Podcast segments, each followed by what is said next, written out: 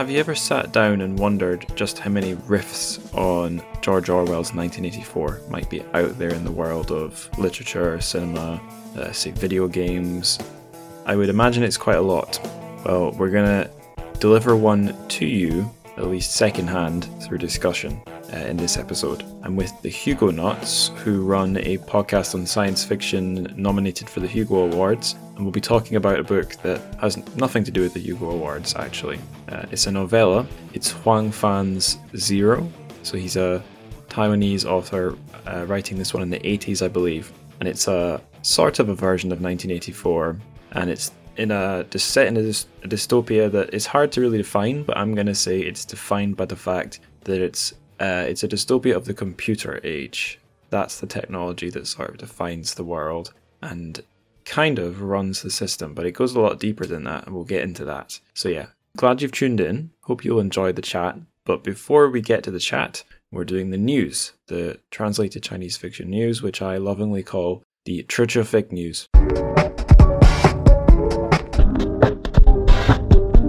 So there's five items this time. I'll try and speed through them. Uh, first thing, it's something you can read. It's by the author Cao Ko. It's up on Asymptote, a journal for translated lit and poetry. It's called The Wall Builder. I have not read it, but it's pretty short. It's a short story, and it is about a guy way back sometime in historical China, and he's building the wall. He's one of the workers on the Great Wall. So that's that. There's a link to that in the show notes in the news items section. Next one, also not massive news. It's a book I think I've mentioned before in the news segment. Uh, Mystery Train, the translation of New Tan Xue book. That's now available for pre-order if you're in the States. Pretty exciting. Third news item. See, I'm really getting through them. It's Ge related news. She's tweeted that she's nearing the end, like the final, penultimate, probably ultimate by now, chapter of a Chinese language novel that she's been writing. And uh, this one she's been writing for seven. It, well, she's not been writing it; it's been tormenting her. She says for seven plus years. So I guess uh, keep your eyes. No, don't keep your eyes on that. Keep your ears peeled for more about that. Okay, fourth of our five news items. This is for all you people who love to read academic essays.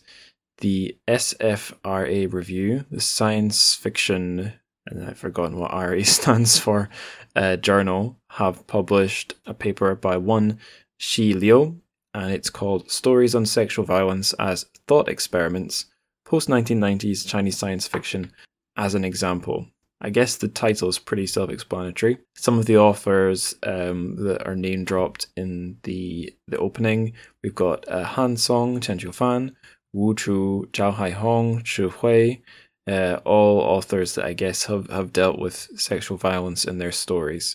So again, it's not something I've read. Uh, I can't tell you what to expect, but I can tell you that's up online for free. Links in the show notes. Okay, last news item. Now this one is pretty damn inter- interesting. This is another thing that I've just linked to a, a tweet thread. It's by, uh, I guess, friend of the pod, Michael Cannings, one of the uh, publishers who runs Camphor Press. They published uh, The Fox Spirit at Bluestone Mountain that we covered recently on the show. Uh, Michael has done a tweet thread about something kind of odd he's noticed on Amazon. There's been a big push of like very sloppy looking, uh, low quality books he's put in um, quote marks about Taiwan, or specifically like the Taiwan China US relationship. A lot of them have uh, Nancy Pelosi in the titles because he's screenshotted some examples. Uh, Nancy Pelosi has just visited Taiwan at the time of recording this episode. So yeah, something funny is going on. Like these books have uh, spelling mistakes in authors' names. They look really like they've been slapped together, full of grammatical errors and, and what have you.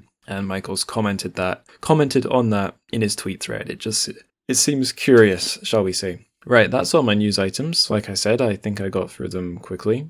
So on to the discussion. You're going to hear me talking to the two Hugo Hugonauts about Huang Fan's Zero.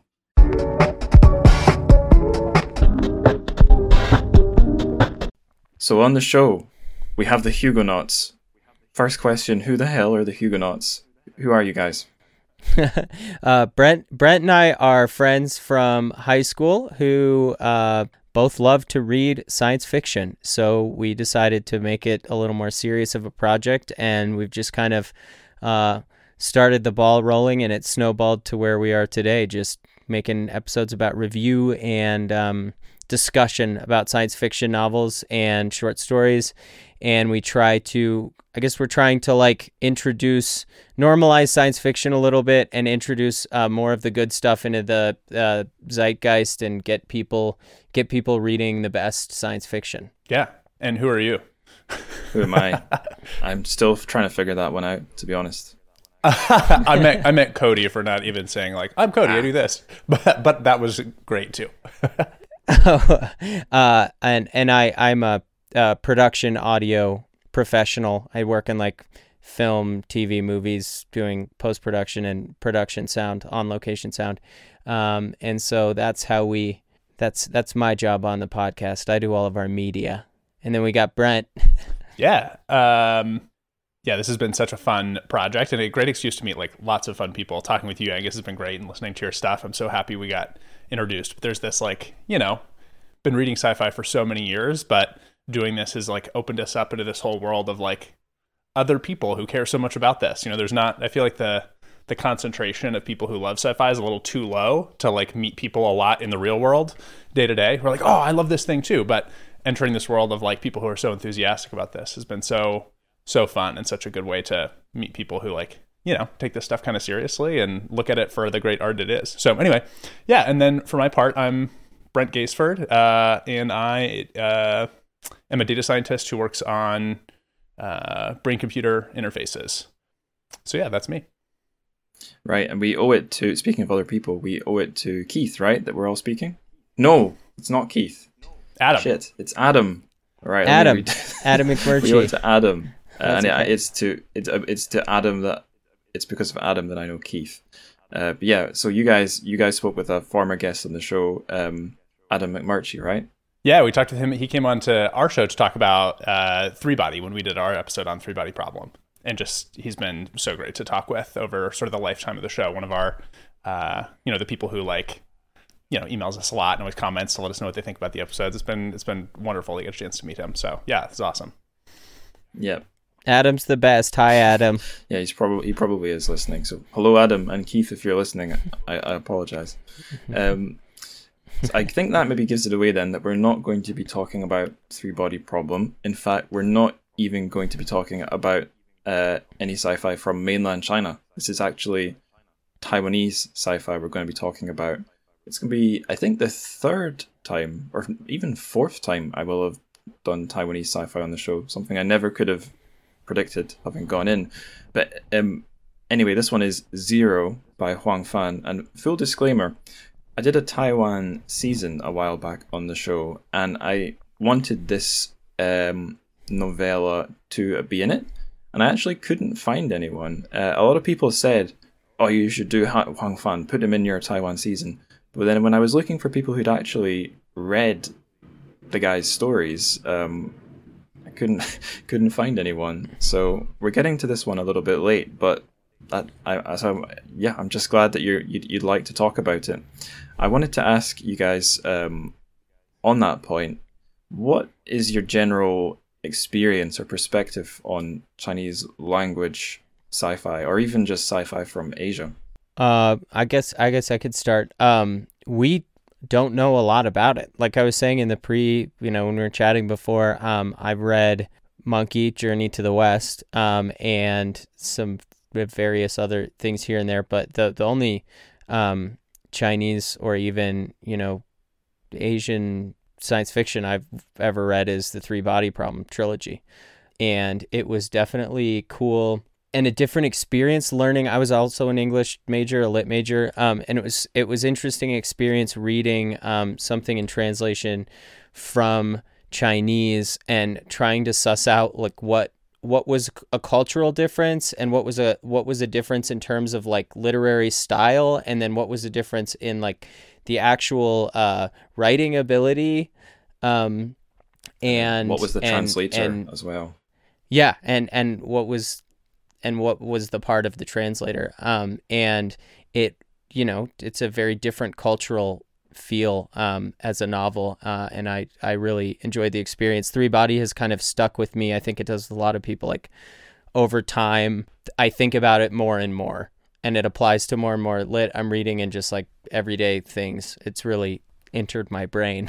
Yeah, I was actually remembering something recently where I was looking through Twitter and some account. It was a it was a Hugo's account actually. Um, some Hugo's focused Twitter account had blocked me, an account I'd never interacted with, and I asked about that, and I think it was um, a, a show listener who told me, "Oh yeah, this account is blocking everyone who follows so and so other account." And my reply was, "Well, this is great. This is the three bodification of Twitter." preemptive shielding from everyone else. And yeah, without having read that trilogy, I wouldn't be able to make that reference or frame it in that particular way. so I really do yeah. get what you mean there.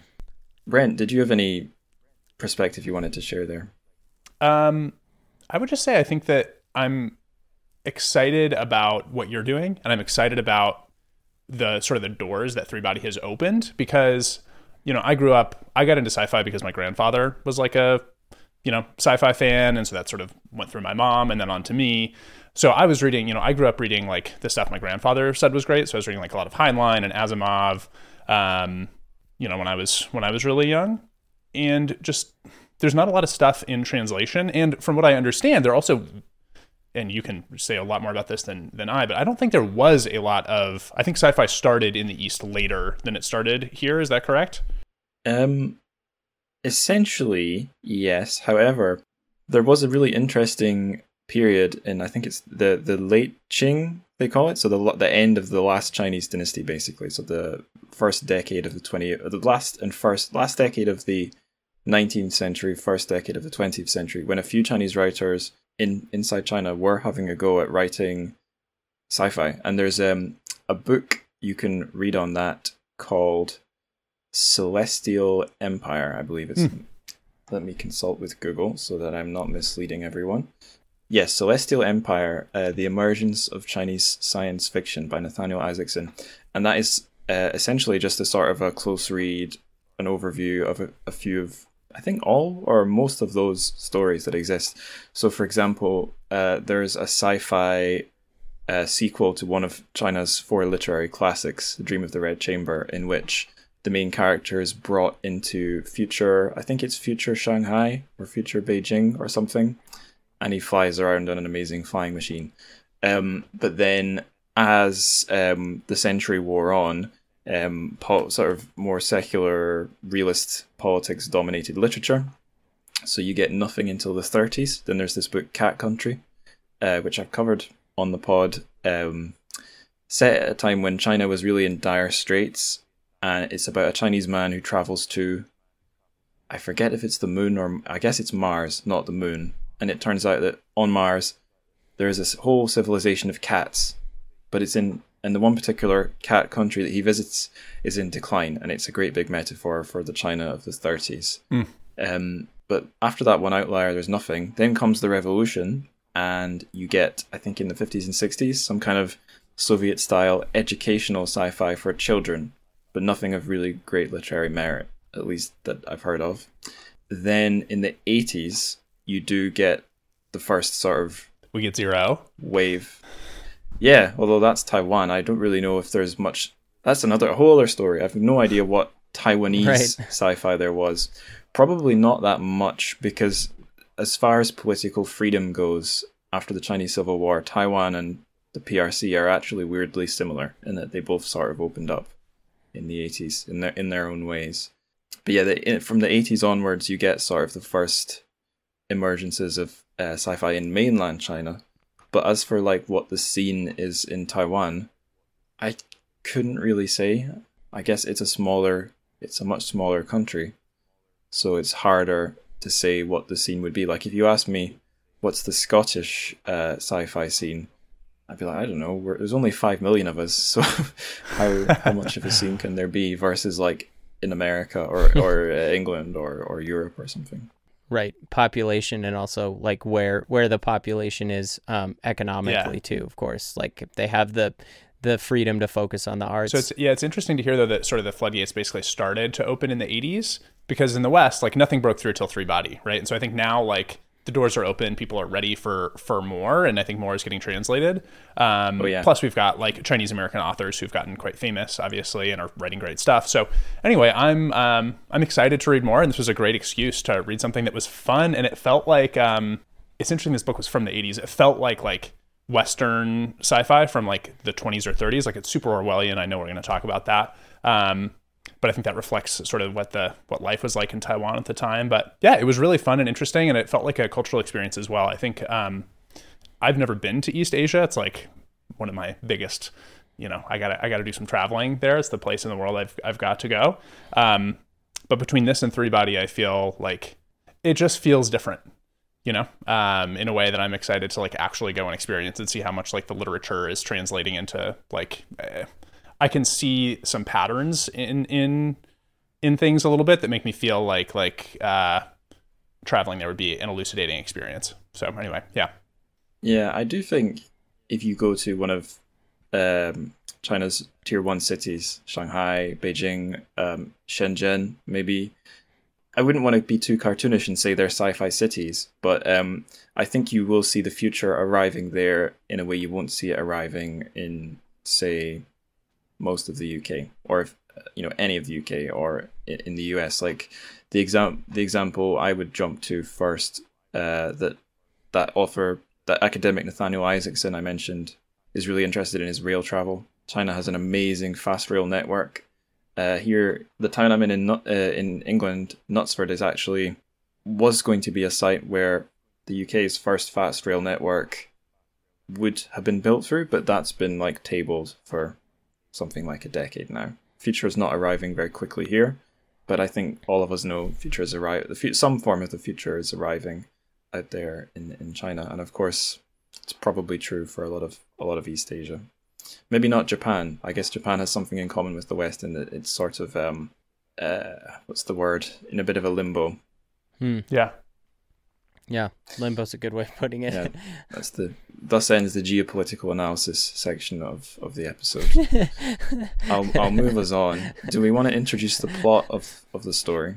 Yeah, Brent's your guy on that. He's our summary Oh, man. perfect. So you two, you two take a whack at it. Okay. Okay, so I would say it's about it's set in the I don't know near it's framed as the near-ish future, but the important invention that's occurred is like it's not clear what it is. Some kind of chemical energy. Uh, a thing got invented that replaced all energy needs, as well as it seems to be able to like remotely trigger nuclear weapons. Um, anyway, so there's this thing that has solved all the world's energy problems, and with the invention of that thing came the party that controlled it and the totalitarian state that took over the entire world. And it's mentioned in the first few pages casually that it committed mass genocide and like all of the southern hemisphere basically is is gone, um, and just like casually gets dropped in the first few pages, and then you have to sort of wonder about that for quite a while before it gets revealed what's going on. Um, and yeah, and there's a young man who maybe doesn't feel entirely comfortable with this totalitarian system and is trying to figure out what's going on. And um, I don't know, it gets pretty strange from there. What, how, how far should we take it? I guess what else would you say about it? Yeah, I we we should have asked before. We on our show we don't do spoilers. Do you do you just go for it or do you? Uh, I usually go for it. All right. Um, if if I'm if I'm getting bringing on an author or a translator who's recently brought out a translation, uh, I do them a favor and don't spoil it. But for me, this it's a novella. It's from a long time ago. We're about to say it Yeah. follows a similar trajectory to 1984. Yeah. And I don't think it's Yeah. a spoiler to say how 1984 ends. They overthrow the government. It's great. Right. It's wonderful. yeah, one guy defeats the empire. I, I guess I can get, drop a couple names. So our, our guy is called Xi De. Maybe he's related to Xi Jinping of today. Who knows? Um, and the magical device is called Nanning. Um, but Nan Nanning, it's, I, I find that one interesting because that is that doesn't mean anything in English. So one might assume it, because it's got a Chinese name or seems to have a Chinese name, it's a Chinese invention. But we get hints later on that US orbital weapons could have been Nanning or be part of the Nanning system. Um, so I, I think it is worth saying that whoever has the organization or the movement or the group that's taking control aren't they're like a global elite. I think they're not pinned down to like Taiwan or anywhere. They're not necessarily pinned down to the U.S., although it's hinted the U.S. might have taken a leading role there. The main guy, Max Max Christen, is Swiss, Yes. right? Or purportedly. So yeah, so there's there's a and there are like definitely some strains of like um how would I say this like Euro slash Germanic supremacy in there. There's a lot of talk of how like we're I'm not um im- what's the word? I'm not trying to put words onto the page that aren't there, but it says like the lesser races or yeah, something. the inferior races. Yeah, it's a very races. um uh Strong you know words. that's like Nazi, that's like Nazi language. Yeah, for sure. Mm, yeah, that is yeah, Yeah. that's eugenic, fascist, racist language, and it's right in there. But yeah, the thing I wanted to say as a PRC head is that the leading group aren't referred to as a party, um, which is interesting because certainly in China, in, in, in the PRC, the, the ruling group are the party. The party is almost synonymous with the, the government. No one else has the power. Oh, that's interesting. and Did yeah, that feel and in- different to you? Because aren't they the committee? To me, that's all the same. As a Westerner, I'm like, ah, the party, the committee, it's all the same thing. There's the guys who are in charge. there's no connotation for yeah, us. a party would have an ideology and a jargon that goes with that ideology. So whether or not the Chinese government are Marxist, the the Marxist language is part of how they communicate their ideas, um, often at great length and poor concision. Um, and 80s Taiwan, I don't think ideology was quite as such a big deal. Nationalism was a, was the sort of government's binding binding um, tool, but the it was the KMT. It was a one party uh, state, whereas like the whatever world we're in now, th- the idea of a party is sort of gone. It's a more faceless, I don't know what you call it, bureaucratic elite. Maybe I'm splitting hairs here, but I thought that was worth mentioning that there's no party like there is in 1984. There is a ruling organization, but they don't call themselves a party.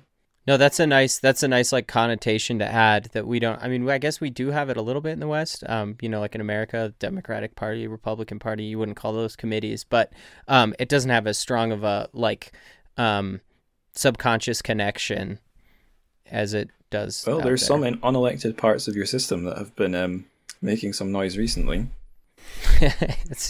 Yep.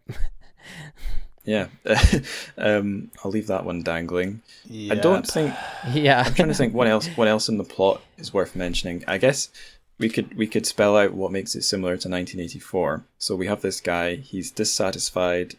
There, he has a creeping dissatisfaction that something's not quite right. A bit like that itch in your head that's described in the Matrix. The, the itch you can't scratch. Let me tell you why you're here. You're here because you know something. What you know you can't explain, but you feel it. You felt it your entire life. That there's something wrong with the world. You don't know what it is, but it's there, like a splinter in your mind, driving you mad. It is this feeling that has brought you to me. Do you know what I'm talking about? he um, he has a dream or some sort of strange experience that leads him to pick up a book written by a guy called Winston. And this is after he's had some conversations with a professor who's sort of danced around saying anything really explicit, but has told him, look, this society, especially its founding, is not quite what you think it is. Have you considered that some things are missing? And the, the book he picks up by this guy Winston, which is a direct allusion to the, the the name of the main character in 1984, tells basically more of the origin story of this society that you described. That there was this weapon Nanning that used mass murder and wiping out something like 90% of the human population to set the whole thing up. And I guess from there, he becomes more and more uncomfortable. His superiors notice and they sort of send him through a process of like d- demotions, holidays, faraway postings to see if he can perk up. And he doesn't perk up. He gets more disillusioned. He's yearning more for something more human because it's a very, we haven't got into that, but it's a very uh, rationalistic, dehumanizing system that everyone is living under. And I guess I won't outright spoil the ending, but um, he's he's heading down a dangerous road. Yeah, and the committee, uh, it felt uh, so. One of the things that I really, when I first picked this up to read it, you know, you suggested it, and I just started reading it. I didn't read anything about it, so I sort of assumed it was fairly modern. And so as I was reading, I was like, oh, this is a criticism of, you know, this is a Taiwanese person criticizing the Chinese Communist Party and their sort of totalitarian observation of everyone through digital media, and the fact that like there's so there's so little room to have any free expression. And if you express anything in mainland China, there's a good chance the government is watching you because the government in the, the committee, I guess, in this is so it turns out they have everything under such a tight lens. Like the rebellion that he thinks that he's joining is in fact just uh, an effort of the Central Committee to to expose these rebellious people so they can deal with them. And so it, mm. it felt that way to me. And then after I finished reading, went back and read the introduction, I was like, oh my God, I had no idea. You know, as a person who was born in the, the late 80s in the West, I always heard like, oh, Taiwan's, you know, is the, the free democratic state um, this was sort of an excuse for me to do a little Wikipedia binge down the history of Taiwan um, to see, oh my God, this was. Uh, it wasn't nice. Things were different. Yeah. yeah, no. Uh, so we were saying how reading Three Body Problem changed our view of the world forever. Living in China changed my view of the world forever. Um, opened my eyes up to all sorts of things. So, like, I think I had known prior to going out there that during the Cold War, we had, uh, I guess I didn't know about Taiwan, but I I knew, okay, there was a North Korea and there's a South Korea. They went to war. So I guess one was on the Western side. So it must have been free, capitalist, and a US ally. And then the other one was not free, communist, and a Soviet Union ally. But actually, no, South Korea, it's the same deal. Uh, that was a right wing authoritarian state until I think around the 80s as well, when it, uh, through the struggle of the people who lived there, fighting for their own freedom, they turned it into a democracy. It was not through you know benevolent Uncle Sam that South Korea became democratic, and with Taiwan, it's a very similar story. the The West and the the led by the U.S. was happy for it to be a nationalistic right wing dictatorship because it was opposed to to communism. Basically, it was a counterweight and no one flipping tells you that right. in school in the yeah, UK. for sure. I hear that, but further, but further the record, South Korea and Taiwan are are great. Like the bets, the bets paid off in the long run. I don't know. I it's uh, there's a, there's a there's a part of me that wants to push back a little bit. I'm very glad that Korea is not all North Korea. You know what I mean? Like it's a so much worse to live in North Korea. For sure, but my my point is there. I certainly wasn't taught. Not that the duty of my school was to teach me this stuff, but that information did not reach me until I went all the way out there and took more of an interest. For yeah. sure. Yeah. Yeah. Um, right. Keeping us moving along, uh, I thought, yeah, I thought we could talk a bit more about the context the book came from and also the context of the author's life. So the, the edition we read this thing in was from the Columbia University Press, who do a lot of really interesting stuff from Chinese and other Asian countries in translation. So it's an academic book so, being an academic book, we have to have an academic intro uh, that tells you like what this author was doing. And surprise, surprise, he wasn't just a science fiction writer. He was like a high, highly regarded literary uh, author in Taiwan. And I think at times the intro tells us he was like the guy in the literary scene. And he wrote in all sorts of different styles. In what you might call a bit of a, a case of unreliable marketing, this book, the book is called Zero and it has a very sci-fi looking cover on the front. But the story we read is just the lat like the second half of the book. It's this novella, and before that we have I think three short stories, and they're all in really different styles. So like this was a guy that did lots of stuff and just had a bit of a sci-fi turn in his career. I think that's worth saying because I didn't think it showed up very much in the story Zero, aside from like the I don't know, it felt like he didn't have an intricately planned out hard sci-fi story. Yeah, I think it, it, it almost felt like he he saw a lot about what 19 he just he felt like he loved 1984 and it had a lot of messages that meant something to him so he wanted to make he wanted to take it into the modern well the 80s the modern day for him and um make a new, more relevant version for for his life experience. Um, and it, it's also interesting to me that you know we just did an episode uh, on. Uh, the Machine Stops by E.M. Forster, which is a short story from 1909 that's super science fiction. But uh, E.M. Forster was famous for like Room with the View, A Passage to India, like these kind of classic British taught in schools novels, and then he wrote this one dystopian science fiction story. So maybe I don't know. It's a thing among um, the writers that at some point some of them just get interested in in telling um, more science fiction, like speculative history, speculative future uh, story, and and and thinking about something beyond um, the kind of the more classic uh, mundane literary fiction. Uh, but it also it, it, did surprise me, and I'm I'm interested to hear what you think about um, like the actual writing style of of this story because it's it it almost surprises me a little bit to learn that he's a literary author because I loved the story and I loved the plot and it kept me going along, but it it felt like um it felt like a young writer's like initial attempt almost at like the you know just kind of goes. The characters don't have too much definition. Um the the writing seemed kind of basic to me i guess is what i'm saying Yeah, same. It's definitely true that there's not many striking thoughts. This, this, the, the thought to me is more in the sort of the world. I also kind Mhm. of felt the translator um, wasn't the best. So this can be a problem in translated Chinese fiction in general. Is that a lot of the places that are able to get funding to produce these books are academic publishers or even academic uh, papers because they don't use a completely commercial model. So if the thing doesn't sell, and translated fiction often doesn't sell very well, doesn't matter. Doesn't have that commercial imperative. So academic translators, if you were to stereotype them, they're great at translating for accuracy, but not necessarily for translating to create engaging fiction prose. to translate the feel Yeah. And Chinese as a language is not like say French to English.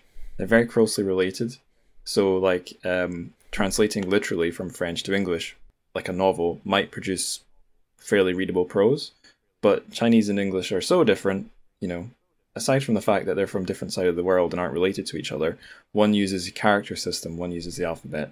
Um, so you, you, there needs to be some sort of creativity and interpretation to produce nice, lively prose. And I think it's no it's no wonder that a lot of the best selling stuff from Chinese to English is translated by people who also write novels. So 3D Body Problem is a great example of that because Ken Liu, who did two of those books, is an author himself. He knows how to write. So that means when he's rendering Chinese into English, he can make it read well.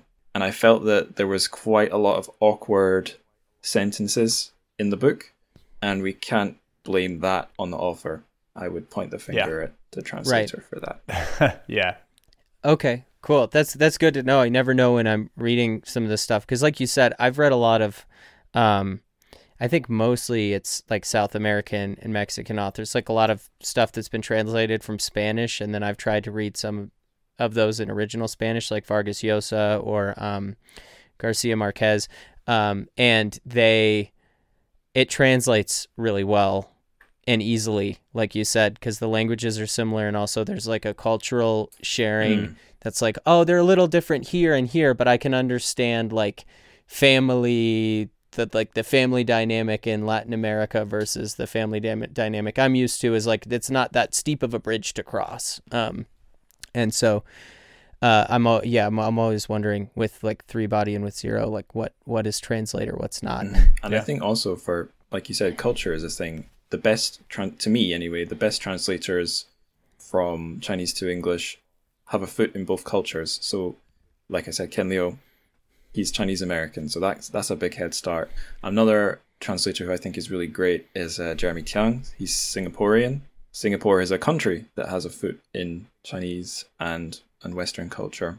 Not to say that um, you can't be, I don't know, say Scottish with zero Chinese DNA and uh, not not be good at the thing. But if you haven't lived there uh, Right. at least for a while, and if you haven't spoken to lots of Chinese people and studied the culture, then like how could you possibly be at the top tier for for translating this stuff? Yeah, even at like the level of um like so mu- there's so much connotation, right? Like you about party, just even that thought is like a, a, a high level core concept that would that's like okay, this means something different when he's writing party and than it might to you. So how do we translate that? Yeah, and you could be the world's biggest brain genius, but if you just haven't happened to have been in the right place to get that understanding of the idea. It will never occur to you. It doesn't matter how smart you are. Totally. Yeah, absolutely. We could probably rag on about this for a while, but um, we could rag about anything for a while, right? last thing I'd say about the other stories in the book that's worth mentioning is that although they're very different, politics is a running theme. Um, I forgot the name of it, but the first story in that collection, it's apparently, according to the intro, acclaimed as being one of the first political, uh, really interesting political stories in Taiwan. Because I think I I, I don't um listeners might want to correct me on this, but as I understand it, um, the kind of the sort of late period of Taiwan's uh oh gosh, what's the word?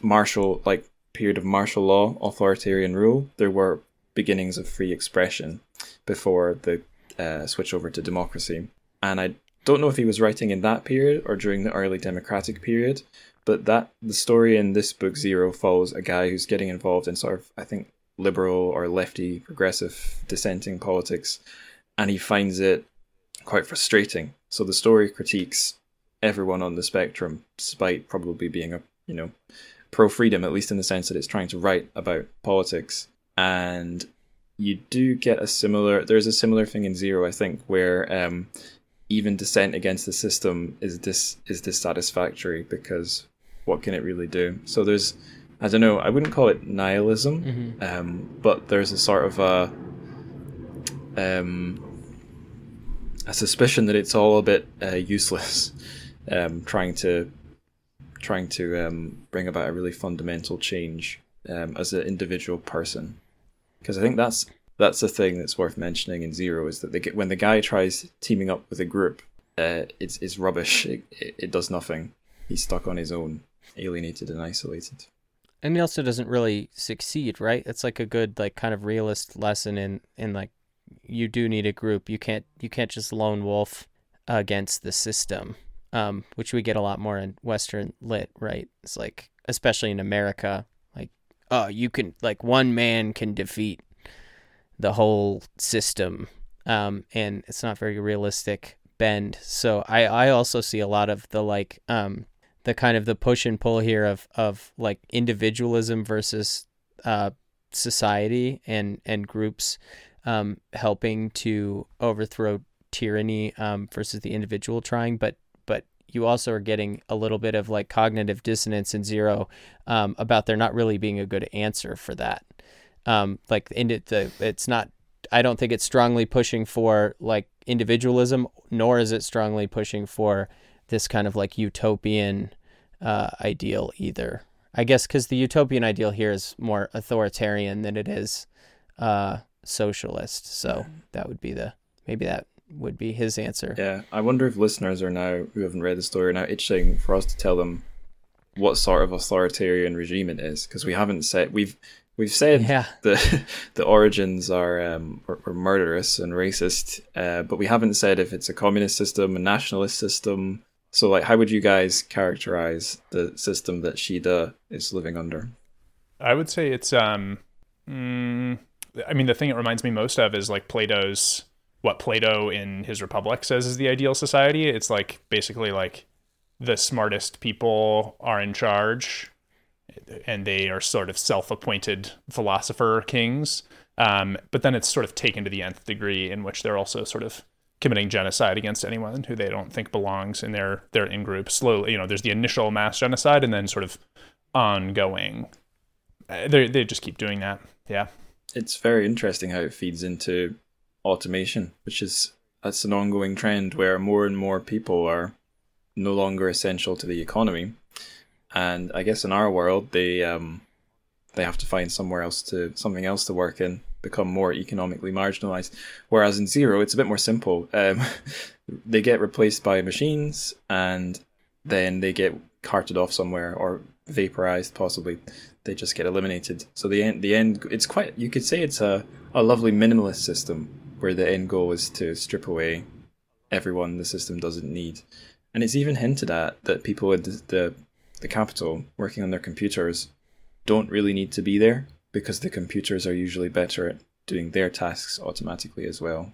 Oh yeah, and I was just gonna say there's there's some like unreliability about you know you think we don't really get a a wrapped up answer at the end as to like who's really controlling things. Um, I don't want to. you can spoil it if you want to, but I don't, I don't want to do it. Um, but the like we we don't really know. Um, I I think that's a. It's always such an interesting um take. I feel like it's not here. We kind of have an excuse for why, and that there's some sort of explanation. But I feel like that the idea that like computers take over everyone's jobs, uh, and and can take over their personalities and can take over running everything. It it's kind of a appealing. Um, there's kind of an appealing reason reason here, but it, it always whenever I read this in stories, it always makes me feel like okay, but who wrote the programs and who's doing it? You know, like who's there's got to be in, in this paradigm there's no kind of ai so someone has to be the person who's smart enough to make sure the computers run you know it, it, so there was kind of a lack there of for me. I guess it's like a lot of old sci-fi. Some of the technology is eerily accurate to where we are today. Like people are able to pay by bleeping their wrist over uh, a little pay scanner, and like here in the UK, that's essentially how I pay for stuff. Do it through my phone. I beat my phone. In uh, in the PRC, it's more or less the same with a QR code.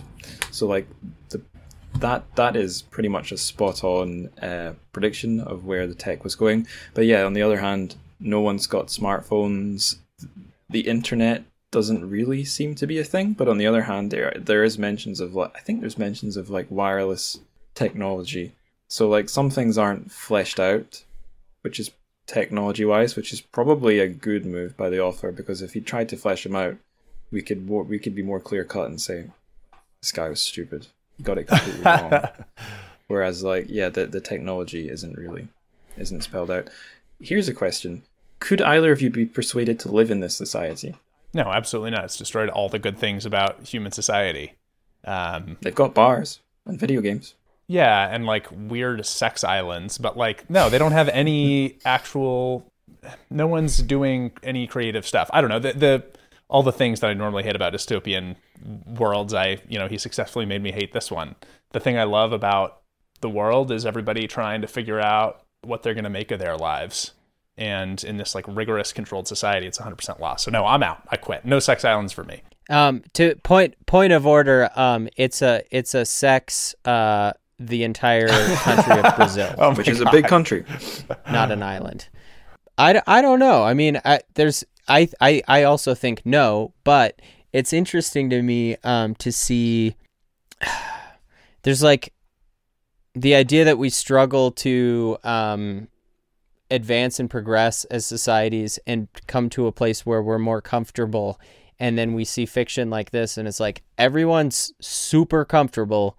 You don't have to think or struggle really, uh, and then you're still like, yeah, but I don't like that either. So, you know, perhaps the purpose in the struggle a little bit, or the purpose in in, in meaningful work um, that you are choosing um, for yourself and for le- and and learning um, from a place of comfort of uh, material comfort of resources is maybe perhaps the more appropriate utopia where there's still an intellectual struggle and, and spiritual struggle but not material i think it's it's interesting what you mentioned about there being material comfort, uh, and that people don't need to think too much about, like, uh, I don't know, say politics. They don't need to think about politics. If you compare that with 1984, 1984 is a much more totalitarian system in that everyone has to love Big Brother. Uh, everyone's not allowed to forget about the nation, the nation's enemies, um, the ideology in whatever form it exists. The ideology, forget what it's called, like English socialism or something, some some bullshit name. Whereas you might say that zero has a little bit more in common with our neoliberal postmodern society in that it is a little bit like a consumer society. You can go to the bar, you can play a video game if you're at least if you're in the cent- the, the wealthy central core. Uh, you're not obliged to engage in politics, uh, although you can't. It's fair to say. um, so to me, it kind of felt like a blend of 1984 and uh, Brave New World. Yeah, if you guys have read that one, totally. Minus the drugs. Uh, there's there's a, there are like weird sex orgies in Brave New World, but there's also happy pills. Whereas um, they Zero's got the got, soma. No, yeah, soma. I don't think there's any happy pills in in um, Zero, but there is the there is Brazil. So you guys mentioned that, which is like a corporate retreat for um, uh, white collar workers who are beginning to feel disillusioned. They ship them off to like a holiday resort where you get paired up with a, a host, a, a guide slash sex partner, I guess. And yeah, that that's a bit of the book that kind of woke me up a bit because it's it, I, I thought it was going to be a completely sexless story, but um, it's actually that activity that helps wake up Shida because at the end of it, uh, it becomes like a, a hookup. That his his guide says, "No, you you need to forget about me," but of course he goes back and he can't. And I seem to recall I've not actually read 1984. I've only seen the film, but um, I believe a big part of the Winston's rebellion is that he dares to fall in love with a woman, and their love is actually really tied in with their uh, at first quietly, then more overtly sticking it uh, sticking it to Big Brother. Correct. Whereas Shida, he's not sticking it to, to his boss by falling in love. It's more that he he he he was forced into having a fling when he really didn't want a fling. He wanted something a bit more substantial. And it and he has his his other girlfriend, who's doesn't Mhm. really, you know, she's part of the society, so he can't like talk to her about anything, you know, emotional or or about his rebellion and like what's going on inside him. He just can hang out with her. Um, but the yeah the it I it also bears mentioning I think that that it this the Brazil kind of like sex vacation romp um is for the top tier guys. Remember that boss keeps telling him that he's like Niagara Falls is like a low tier vacation. You're going on a high tier one. So there still is like an element of the capitalism in in whoever you know that performs higher at a uh, better job gets to go on the good vacations and the other people don't get to go on vacation or they get to go on the worst vacations so there's still an element of uh s- like the stratosphere of socioeconomic class in the reward system Mm. Yeah, there is some kind of a bizarre social mobility. Um, you see people moving up and moving down, but whether or not you move up or down seems to be largely about how much you buy into buy into the whole system. Yeah, it's like party loyalty, right Or committee loyalty, I guess. which to me is very that's very 1984 that part of it is like Right. it still has the core kind of it's a different way of looking at it but it has the core feel Yeah, and I can kind of see that in the modern workplace. How much enthusiasm do you project about how happy you are to be in your job and be in the office? It's not like that gets you promoted, but I'm sure it, it helps. right I'll keep us moving along. Uh, I guess we've talked quite a lot about allusions to Orwell. We've talked about the uh, dystopia. I'll ask you guys a question as the Hugonauts. Um, would you put this thing in the runnings for a Hugo Award? Well, so I guess let me say two things. One, I don't read that many novellas, and there's a whole Hugo category for novellas, so I can't Hmm. say t- uh, to that. Right. Uh, I'm not an expert on on who's you know who's getting nominated for novellas. On the flip side, I would say I don't think it would get nominated today. Stylistically, uh, it's we talked a little bit earlier about how it felt. Um, so there was a big change in sort of the 40s and 50s where they started. Uh, the idea became you shouldn't like reveal your world by just telling us how things work. You should do it like hidden through the exposition of the story. As things happen to the characters, you learn more about the world they live in and how it all works. Um, and that's like a very hard and fast rule now in sci-fi. Like it's not really allowed to be like a good sci-fi book if you don't do that. And you know, Zero doesn't do that. Zero just like tells you how things how it all works and you get like big chunks of exposition basically throughout the book that explain how things are working. So i think it's kind of like breaking what we've decided is like a cardinal rule of sci-fi which doesn't mean it's not entertaining though. Um, but yeah i think that's that's sort of my like whatever hugo critique take on it. I I think I think it's yeah, kind of a cardinal rule of lit or film or you know any storytelling is like show don't show don't tell. Um, I think it just used to be a lot more common to have you know these big expository chunks like you're saying. Um, I think it totally could win a retroactive. Like if they retroactively say. I, I feel like it totally would be something I could have seen winning in the 80s, um, and it's still totally worth reading. And um, I feel I feel like uh, if it were more in the um, in the zeitgeist, people would have read it already and like know Zero um, as like a classic sci-fi um, novella. Uh, I agree with Brent. I think it does feel a little dated, but also it's older. So, um, you know, if you read it with that framework, um, that mindset, then you know, like alongside reading um, some older dystopian stuff, I feel like it's totally valid and hangs hangs with it quite nicely. Um, but yeah, novella like a modern. I'm trying to think of like a really great like Arrival Ted Chiang. Um, Mm. You know that that obviously feels like a much more defined like that's a much more modern science fiction story to me. I'm sorry, not Arrival. Story stories of your life. Arrival's the movie. Uh, Der. yes. Stories. Of I couldn't life. have forgiven myself if we'd hung up and I hadn't corrected that. Yeah, we'd have to have like a very obviously edited, um, with like weird background noise. Stories of your life. yeah, the punch in.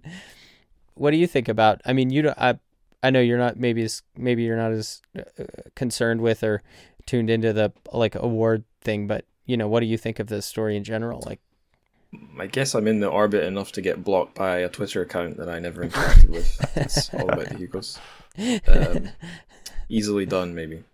Um, I so I learned about the Hugos through my contact with Chinese sci-fi. I think I remember hearing at first that one of the things that helped Three Body break through was some uh, a Hugo Award. I think, uh, and there's another. Um, if you if you look if you start looking into Chinese translated Chinese sci-fi, one of the other texts that you will run into very quickly, I think, is a novelette. It's described as uh, called "Folding Beijing" by Hao Jingfang. I don't know if you guys have you guys heard of that one. no. Yeah, so I don't. Do you know? Does the Hugos have a novelette category or just novella, novel, short story? Just the three. Okay, so that probably won in the novel category, or the sorry, the novella category, or maybe maybe short story. Um, and that is also kind of dystopia. It's more ambiguous. It's about a version of Beijing. We're not really told like who's running it per se, but we can assume it's just it's just the Beijing municipality and the PRC. But it's an ex- it's a new kind of city where it is uh, set up so that it's always running, but different. There's three different tiers.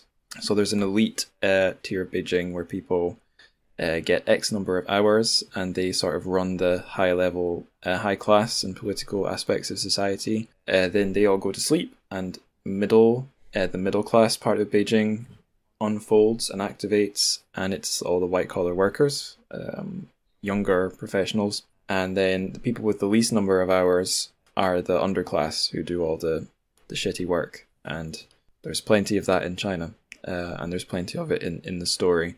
And the story follows a guy who's not trying to overthrow the system, but he's just on a mission to deliver a message up to the top tier. So he's like crawling through the Oh, that's machinery and super mixing cool. yeah, mixing with people he's never mixed with before.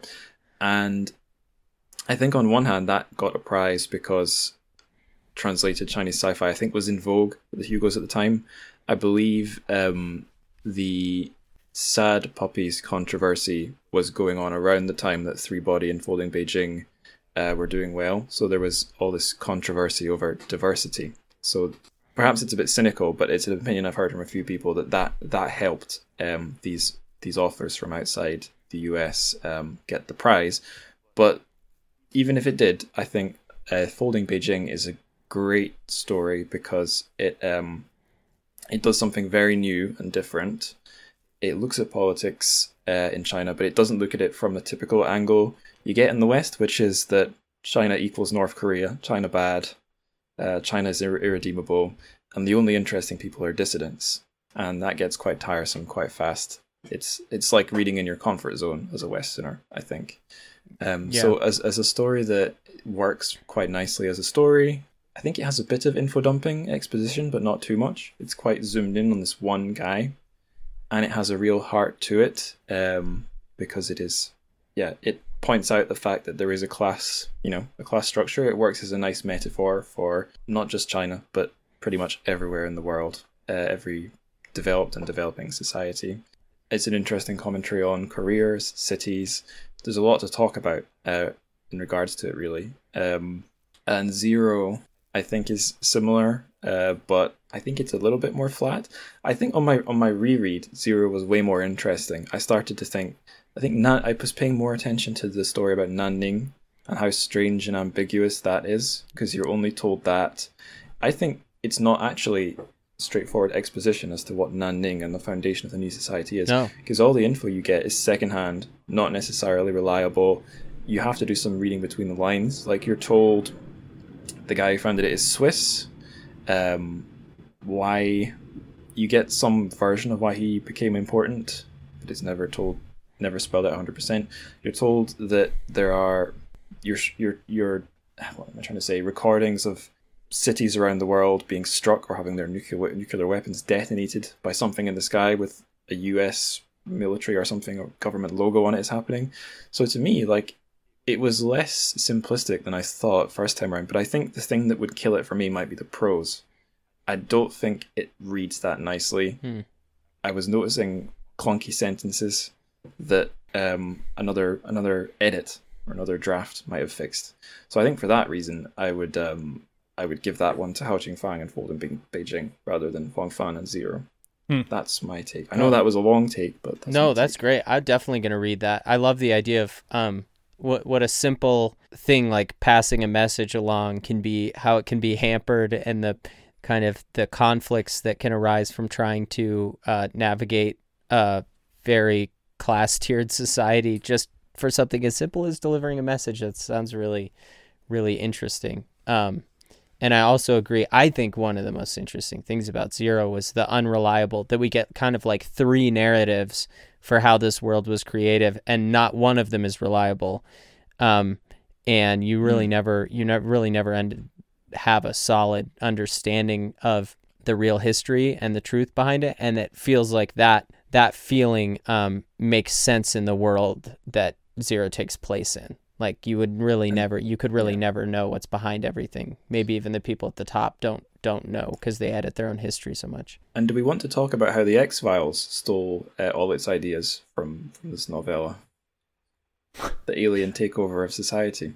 I've never seen the X Files, so I didn't know that. Oh right. Um, yeah. The the premise of the X Files. Well, this I think it Mhm. becomes more and more clear over time. But the the big conspiracy in the X Files is that the aliens are already here.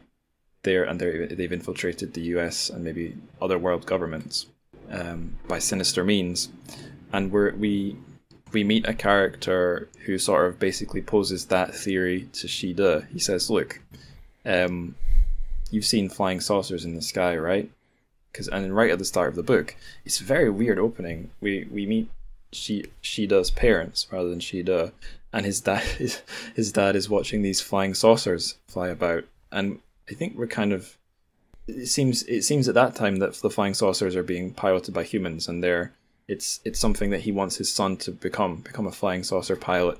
And there's even a bit where his wife comes in and says, um, but she says something like, "I've got a wonderful surprise for you. It's what you've always dreamed of." And she think, in her mind, it's that uh, he's always wanted a kid, but really, he's all his fantasies are about these flying saucers, and he's he has to pretend that it's not. When she tells him, "Oh, we've been um, we've been allowed to have a child," which, by the way, that to me that had to be an allusion to the one-child policy in China, the the sort of reg the reproductive uh, control of reproductive freedoms but yeah, so we're introduced to the flying saucers early on, and it just seems like a throwaway thing. And I was re- I had remembered it as a throwaway thing, but I think later, yeah, late in the book, um, Shida meets a dissident who tells him, actually, the whole thing is uh, ancient aliens who, like, I think they they seeded life on Earth.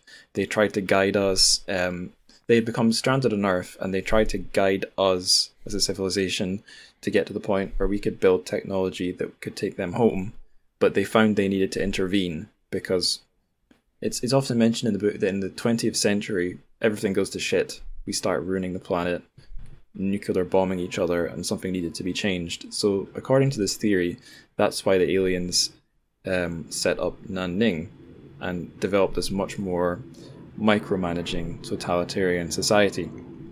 And then, right at the end of the book, uh, Shida, Shida uh, believes this crazy theory and it's never actually told to us whether the people in control really are aliens in human disguise or um or not because they tell him look you've you've been brainwashed into this stupid theory about aliens that's ridiculous but shida right to the end is thinking you can't fool me And on my first read, I I think I was maybe trying to get through it a bit too quickly. I sort of dismissed it as another undeveloped idea by the author. But on my reread, I thought, wow, that's quite a frightening ambiguity. Because we are told that the current leader of the whole society hasn't been seen for like 20 for decades so we don't really know how old he is Or they see him, but he looks the same for over 30 years. So he's never changing his appearance. Yeah. yeah yeah so that was i don't know on a, it worked better for me on a reread as like a sophisticated story and quite Hmm. subtle Totally. And and weirdly uh you know, an early uplift tale, right? The uplifting of humanity. right yeah there's trans don't know if it's transhumanist ideas but we're told i think by the authorities and by the dissidents that they are trying to like um create some perfect human perfect society. So i, I don't know i don't know so much about the history of sci-fi but was that a novel thing at the time? Um, Uplift was was fairly nascent, um, and Uplift being that the idea of like grafting uh, intelligence and um, faster evolution f- towards intelligence on um, like other animal species and uh, you know like lesser Right. intelligent beings. Um, and that I mean David Brin um, kind of took that to a new level with his Uplift series in the 80s, um, 83, 84, Right. 85. Um, and so that, yeah, it was kind of a nascent idea, but it's kind of cool to see that as like the, the description of, um, humanity starting, like, like the, the creation myth retold as aliens crash landed here rather than anything else. and so the, the final scene i guess we are going to spoilers there's this big face on the screen that's sort of uh, berating shida and the ways that its facial expressions are described as sort of contorting from anger into a smile very quickly and then rema- rem- remaining very still. It just worked to me on so many levels. Is it that the guy has been completely dehumanized? He's a representation of this hyper rational system? Is he some kind of transhuman figure who has ascended above all earthly concerns? Or is he literally just an alien disguised as a human or projecting a human face onto a screen it worked Right. for me way better than a lot of like i don't know like the sex island chapter of the novel or like him the more mundane stuff like him consoling his drunk friend. I was like whoa this is um this is quite sinister. Yeah, for sure. because it didn't really feel sinister to me a lot of the time. Felt more sort of um like i was supposed to read it as an, an allegory and not much else. Yeah, sinister and also kind of confusing. A, a great novella, because in a novel, you'd you'd kind of expect some sort of you'd feel a little disappointed if you didn't have some sort of conclusion, like okay, this is what was behind it, like some sort of answer. But no- novellas and short stories um, can end wonderfully with a ton of mystery still, um, and and that's the feel you're you're satisfied with that feeling, like oh, well, we just we just don't know, and I've experienced this thing. i had a question here it's a real nothing question because i think we've been talking about all this more or less since we started but it was as a piece of speculative fiction what can we analyze and interpret uh, is there anything we've not sort of tried to interpret ourselves yet that you guys that you guys jumped to as you were reading I don't think so. I think we've talked about all the big sort of ideas that jumped out at me. I don't know. What do you think, Cody? We missed anything? Um, not not that I can think of right now. I think we, we got we got most of it. The the technology analysis, what what actually is accurate, what's not accurate, and then also um the the political ramifications. I what one thing I did do to help me here was um, I've taken all the bits in the ebook that I highlighted and I've um, I've got them in front of me. So um, I'll just try and pick one out that might be interesting interesting to to go through. So here here's one. So he, he finds some metal but he's been given a, a, some kind of metal item by the um his his guide in quote marks from from the sex island and it says uh, he lifted it and stroked the idol and thought of the word Christian. The old history professor had once mentioned the religion in class, saying that it had had the greatest influence of any religion in the history of human civilization. At its zenith, it counted half of the world's population among its faithful. It was hard to believe that humanity could worship something so amorphous, And even so, Christianity was unable to relieve the afflictions of humankind. By the end of the 20th century and the commencement of the Third Industrial Revolution, its partial opposition to science and progress were its downfall. I mean, I could analyze this a bit, but do you guys have any thoughts about that? Brent, what you got? Um, yeah, Mabel. Hey, Mabel. Mabel has some thoughts. Mabel, hush. Brent's dog. Okay, Mabel. Um, um, I would say I think that um, Mabel. Mabel, that was very rude. Sorry, there's a lady selling tamales out in the street outside, which you maybe also can hear. Um, I would say that I think he's trying to sort of make a, a commentary on sort of the slow decline of of religion in like advanced economies, and you know it's interesting. We just see that sort of going two ways. In many ways, it feels like religion is is disappearing, and in other ways, it feels like it's like more and more powerful in our lives and like taking more and more control over over aspects of our society. So, um, Speak for yourself. you know, uh, well, at least here in secular England over here. yeah. Yeah. Speak for Um, ourselves, indeed. So, yeah, I don't know. It, I, I think that's kind of like uh, it kind of feels like a, a, a sci-fi author's take on religion, which is like, oh well, once the science gets good enough, everybody's going to let that go for sure, right? It's like, well, I'm actually not sure that's what people are getting out of religion, but anyway, yeah.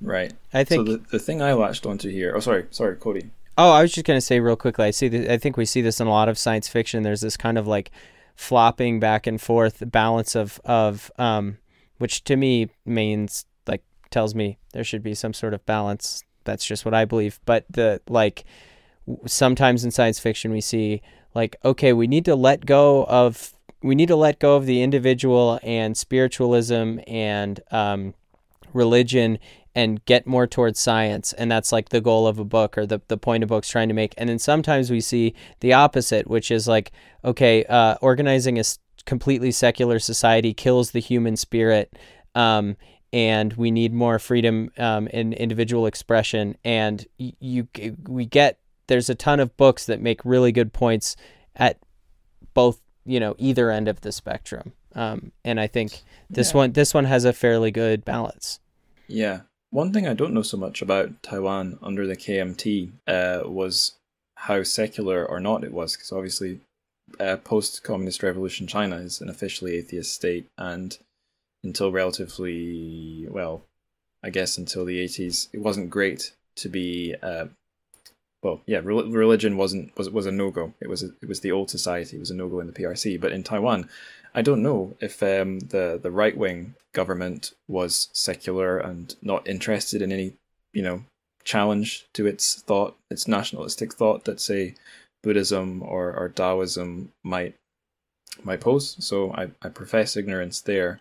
I do think it's interesting that so the KMT's roots were much more sort of lefty. Uh, it was a broad church, broader church than the Communist Party, but it was um, it was the, the first Chinese Revolution that overthrew um, the last dynasty, the Qing, was you know broadly speaking uh, secular, rational, liberal, or lefty through all the way through to like communist and anarchist. It was a broad church of that wing of politics, um, but sort of as as the decades wore on, and once it became the party of government, it became more right wing, more authoritarian, more conservative. It never implemented democracy.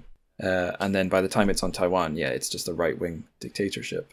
So, but what it maybe does have as a through line is some kind of a, a secularism. It's not like um, it's not trying to implement like so let's say like um, Japan in World War Two. It's not. I don't think it was trying to implement a state religion. Its big thing was, um, as far as I'm aware, it's just pure pure nationalism. Anyway, changing tack slightly, the the phrase that I latched onto in, in that quote was third industrial revolution. And that's partly because on my own job, uh, in a magazine, a trade magazine for the pharmaceutical industry, I did an interview with a, an expert, technology expert on the f- industry 4.0, so the fourth industri- industrial revolution. And I wanted to clarify before I um, wrote that thing up. Hang on, what were the first three? Because I didn't really know. Um, so the first first industrial revolution, that's probably what you'd think. That's like uh, steam powers, uh, machines that can do the job of at first three people instead of one, then five. So it's the, the you know the first sort of uh, replacement of people hand labor with machines. um, and the first factories. And then the second industrial revolution, that's Fordism, basically. That's the big production line factory. So it's um, even more standardization, bigger scale, and also the sort of um, worker employer relationship that goes with it. The third industrial revolution is computers, basically, the, the entrance of digital technology and IT. And then we're living in the fourth one right now, which is internet, smart devices, the Internet of Things, AI, uh, the next level of automation. And that line, that line in this book actually made me think, yeah, this is interesting because it gives us a computerized society that it wasn't really quite able to see the world we live in now, the world of smartphones.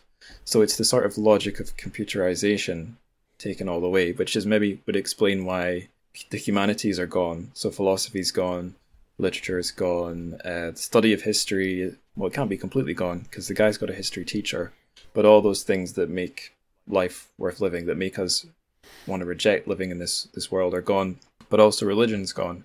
And I think, I don't know about you guys, but for me, being an educated, uh, somewhat left leaning person who's interested in lit, I feel that religion is a funny one because I wouldn't really want to live in a hyper rationalistic world where the engineers are in control. My friends are engineers back home in Dundee, where I'm from, and I would never, I'd never put them in charge of society. Um, so, although I've long since given up on any kind of organized religion, I was going to church first 12 years of my life.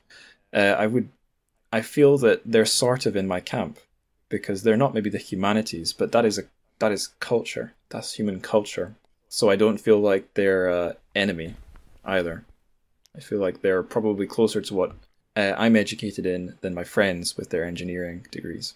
Yeah, I think that's kind of what I was talking about with the balance earlier of like I think most science fiction authors would like just based on my readings of so many books are kind of like yeah, we should we should try for some sort of balance between the two because obviously none of us we don't want to crush our spiritual existential quest um, and admitting we don't know things um, and and the exploration of like the human spirit but we also don't um, want to be ruled by um, you know non-fact based religious doctrine.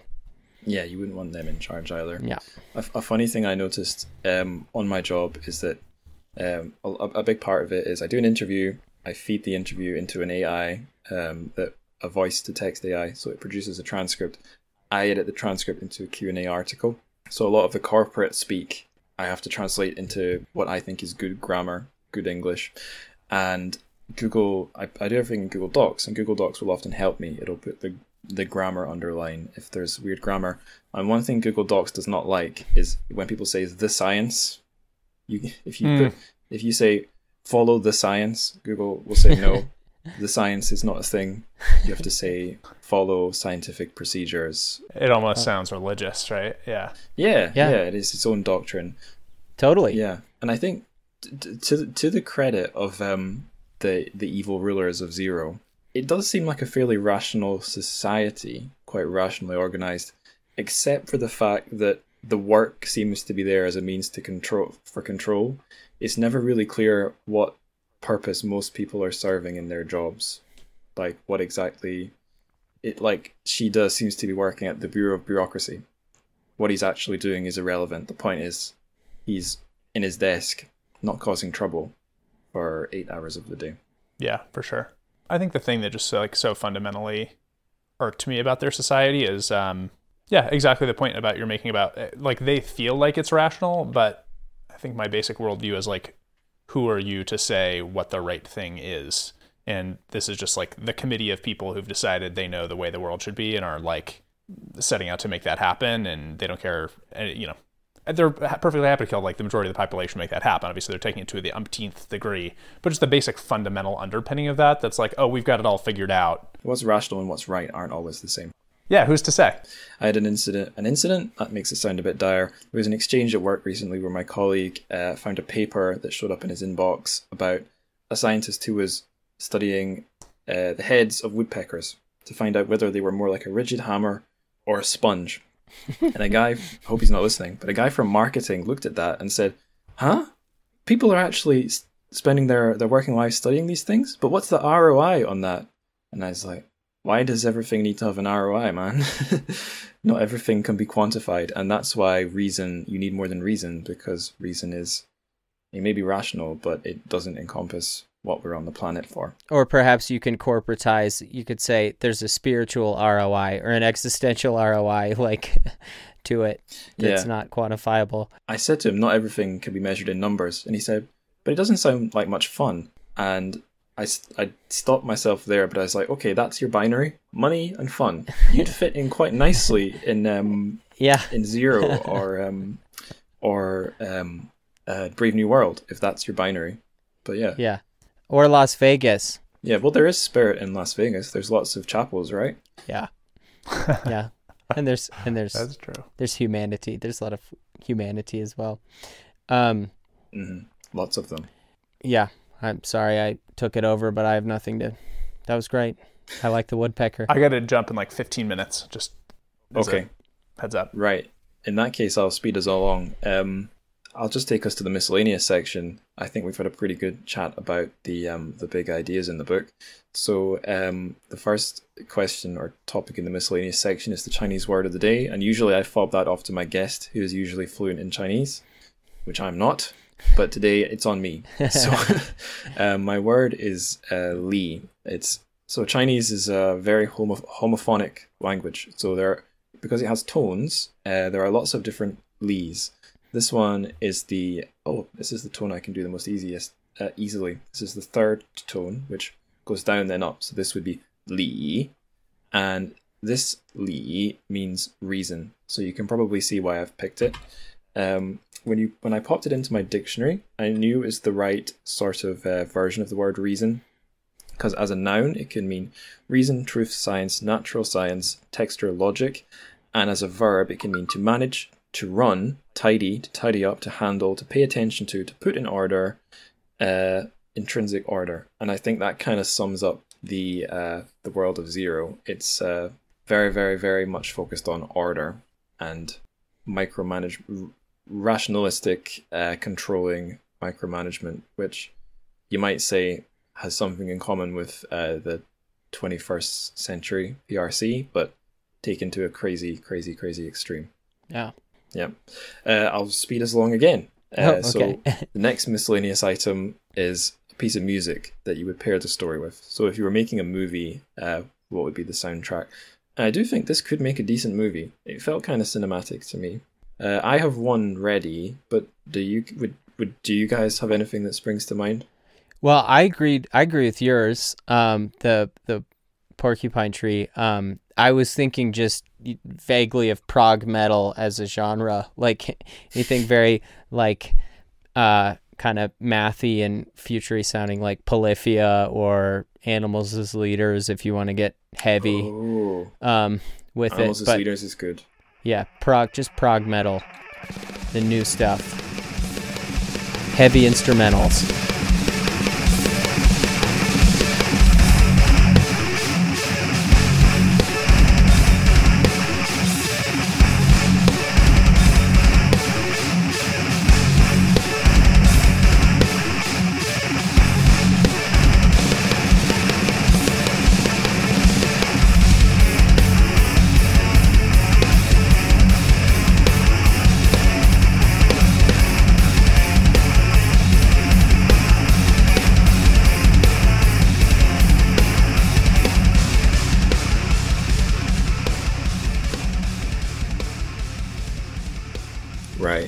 Brent, do you, does anything spring to mind for you?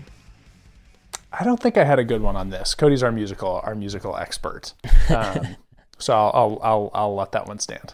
Okay, I think Animals as Leaders is good because it's kind of. Well, I've only listened to the first album, but it's very technically impressive. But it feels kind of I don't know if dry is the right word, but it doesn't conjure big aesthetic visions in my head. And I feel like maybe another reason I might not give the Hugo to this book is it was hard for me to work out what the aesthetic appearance of the world of Zero would be, apart from kind of bland. Like it didn't seem like it would have cool cyberpunk neon lighting didn't seem like it was going to look like a Soviet propaganda painting or a Nazi rally. everything seemed very blank. And I think technical, you know, techie, techie prog metal can have that quality where it's a little bit not robotic, but um, uh, bloodless. Yeah, it doesn't have as much of an emotional quality without lyrics. Right. Yeah. My choice is a little bit more uh, bloody or weepy. It's uh, way out, the track way out of here from an album that would fit the whole thing basically. Um, Fear of a Blank Planet by Porcupine Tree. And I only thought of this because Cody, before we hit record, you suggested prog metal, and this is my favorite prog metal rock band. Uh, and they were on, they were at the forefront of my mind recently because Kaiser Kuo, who's the host of the Sinica podcast, is a big fan of these guys, and he mentioned in the most recent episode they've got a new album coming out. But way way out of here is the track uh, in this concept album about looking for a way out.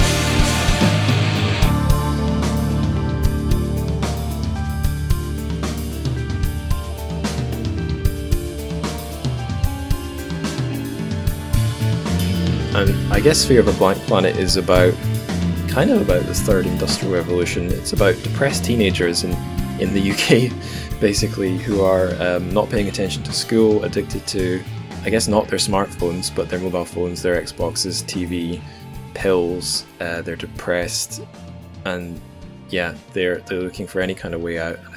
Um, and that this, that's what this track is about. And although it's way out of here, it probably would mean in terms of the concept album, like getting on the bus out of your shitty northern suburban town. But it does feel like in the emotional uh, level, like some some kind of an escape from a dystopian society. So Hmm. that's why I've picked that one. Um, I had a bonus question, so I snipped these out and put them on the show's Patreon. I think we've kind of already talked about this, but the question is how real is the dystopia? Like, how much of a threat as a possible future do you think this could be? What do you guys think?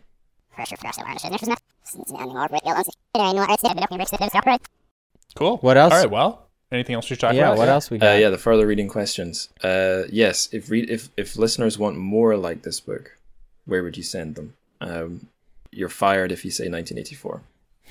Well, what else do you say? I mean, other popular, other dystopian stuff. Um, Handmaid's Tale, Brave New World, um, Machine Stops. We just did an audiobook recording of that um, on our podcast. Uh, we did like a cast audiobook recording. Um, the E.M. Forster yeah, book. full cast. It was fun, and it's yeah, very dystopian future. The committee is in charge, sort of the committee, sort of the machine. Anyway, but yeah, I mean, this is just like feels like the the it's that era for sure. So 1984.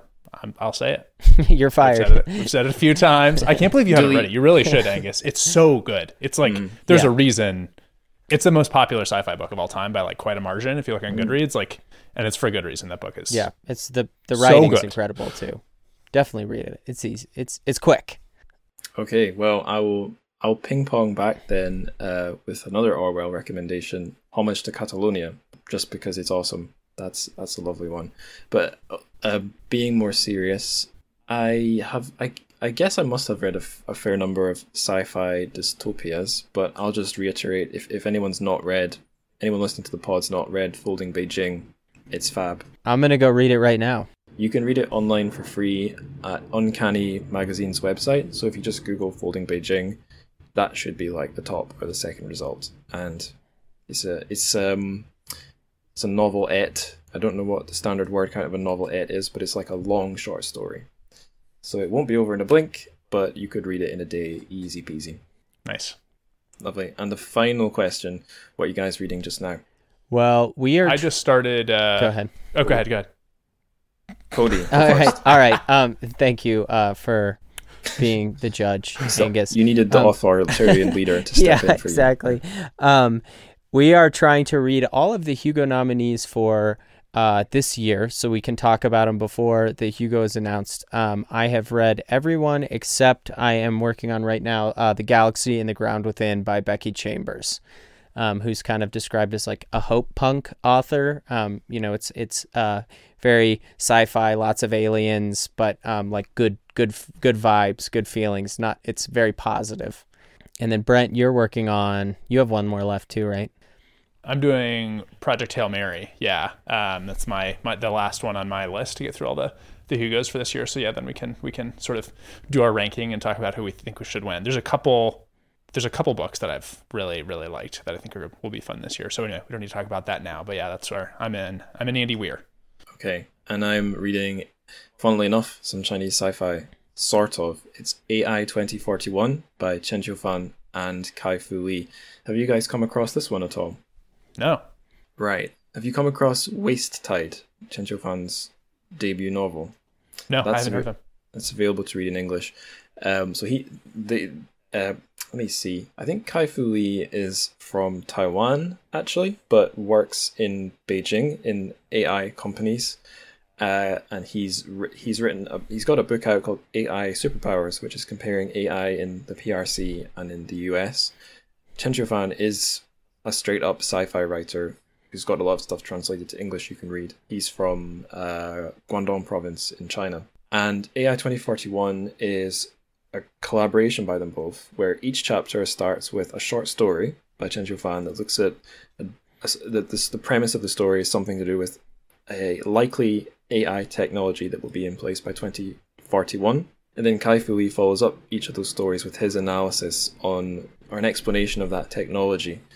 And to me, it's sort of relevant to Zero because one of its a very easy way to criticize it is that it imports a lot of sort of optimistic um, I'm going to say the word again, neoliberal um, business mindset to what technology is going to do for our society, while sort of paying lip service to, but ignoring a lot of the problems and contradictions and scary possibilities and failures it could face. So it's very, I don't know, like I've only recently moved to a trade magazine where business is the is framed as the thing that's wonderful and is going to change the world. Uh, but it is sort of weird to see sci-fi fiction sci-fi, which to me is supposed to be a vehicle for criticism in in my English undergrad humanities brain mind, sort of just sort of um, flying the flag almost for these new technologies. Although to count to, to balance that complaint, I would say the stories are the stories are dramas, so they often do point at frightening or strange things about the technologies, but it does feel like a weird blend. So that's my criticism. But the upside is it's like no other book you'll ever read. I think I can't think of any other book that's taken this approach, and it is quite interesting to see what this guy Kai Fu Lee reckons is within the realms of possibility within our lifetimes. I guess we'll find out if he's right. That's another upside of the book. It will have a payoff in 2041. We can find out if he's a genius or a charlatan. Yeah, putting an actual date in your book is a bold, uh, always a bold strategy. Yeah. Yeah, that's yeah. so it's so true. I, I also have one other quick one, which is um, if watching something, uh, the show Severance on Apple Plus, um, mm. which I mm. just finished and is amazing. Uh, bears a lot of similarity with Zero, especially in like the work stuff. But it's like one of the best sci-fi shows I've ever seen, and the writing and everything's incredible about it. It's a perfect show. Go watch it. Mm. That's on my list. That one. Oh, it should be. I know I should. I know. I know you have to go soon, Brent. But you've used. You've the word severance has appeared and we're talking about Chinese lit, have you guys heard of a novel by a Chinese American author called Ling Ma, also called Severance? Have not. That is mental. So she wrote that, um, I guess, a year or two before the pandemic. I think 2018. So before coronavirus had showed up in Wuhan, and it is about a plague, a, a fungal, admittedly a fungal plague, not a virus that emerges from China spreads across the world, and it's from the perspective of this Chinese American office worker who's in a publishing company in New York. So you see the from the office window she's in, you see the arrival of this plague in New York and how society reacts to it. And then the other half is the post-apocalyptic world, which obviously we don't live in. But it is really eerie from things like lockdown, virtual working, uh, and also societal reactions like partying in the face of death. It's very strange that that book came out a year or two before the pandemic. Kind of like Station Eleven. I don't know about Station Eleven. Similar, similar thing. I'll tell you about it after. Yeah. okay. The the virus starts in in Central Asia, not China. But yeah, Oh, close. The the damn Kazakhstanis did it. Very close. The Georgians. The Georgians. All right. Okay. Um, yeah, I, I actually don't read that much uh, diaspora um, ri- writing from the Chinese diaspora because it's it's if it's written in English first, can't do it on the podcast. Mm. So yeah. from a rationalistic point of view, it's a waste of my time. right. We're, we're in a similar. Uh, we understand the rationalism because uh, similar deal. It's like we're constantly reading. I don't even watch that much TV or movies anymore. It's just like all reading all the time and specifically what we're covering. Mm. This is why I love short stories and novellas. Yeah. that's one episode, and a novel is just one episode. So rationally, why am I? Why would I ever? do a novel, you know? just do some Or Chiang. you could read the 1400 pages of the Mars trilogy and do one episode. all right. oh boy. Oh, Kim. Okay, cool. All right. I think that's all for me. Uh, at least I have no more questions to grill you, you, you, you fellas with. Is there anything we've not said yet that you'd like to say? No, I think we've hit it all. This was really fun. Thank you so much for, for having us on. This was great to, to talk about something new. Learned a lot. It was great to sort of hear hear your perspective on things, and um, yeah, it was just a great experience. Thanks for thanks for having us. Thank you very much for coming on. Yeah, you opened a world to us, um, and I'm excited to check out a lot of these recommendations and starting start getting into it. Um, and we are excited to have you as a guest on the Hugonauts at some point soon in the future. I'd, I'd like that very much. And I would like to learn more about the Hugos, if only because it has been so bound up with the arrival of Chinese sci fi in the English uh, book reading world. Like, it's brought up a lot. So, for that reason alone, it, I'd love to be educated a bit more. Awesome. For sure. On that note, I guess I'll say Zaijian, which is Mandarin for goodbye. Cool. Saijian? I'll say adios, which is California. Zaijian. what was Californian for goodbye? Uh, adios. Spanish. Adios. Yeah, Californian, right? All right, it's over.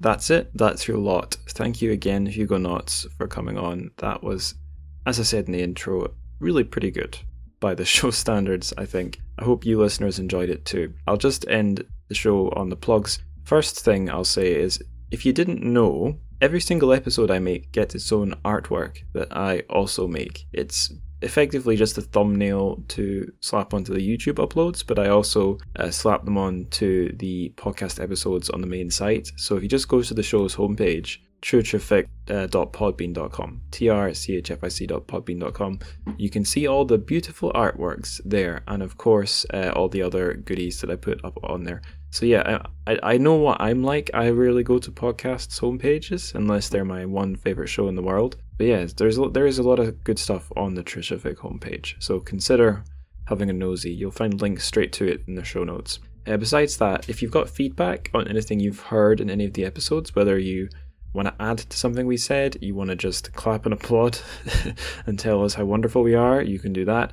But um, also, if you've caught something that's not quite right, then I am not a person who gets mad when people point these things out. I like to learn. I'm, as I've said on the show, not an expert, so all of that is welcome. Good places to do that would be social media. Uh, I've got my own Twitter account you can reach out to at Angus Likes Words, and the show has its own Instagram at Church of Fic, T R C H F I C. We also have a Discord as well that I'm hoping to one day turn into a bustling place of discussion.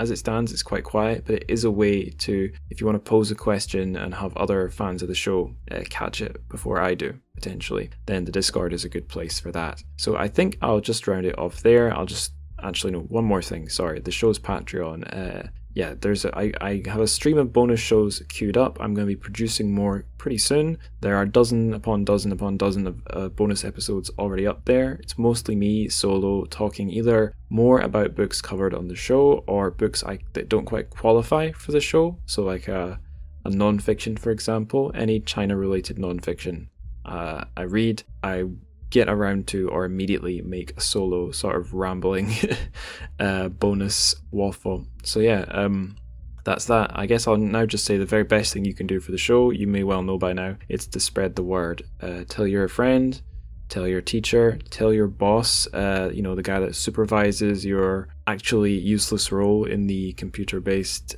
authoritarian regime. Tell him, tell the guy you've who you've joined the resistance with, but actually he's a, a plant agent there to monitor the resistance. Make sure you tell him everything you're doing because he wants to know. He's got to he's got to fill in his reports. So on that, uh, hopefully pleasingly sinister note, Sai Jian.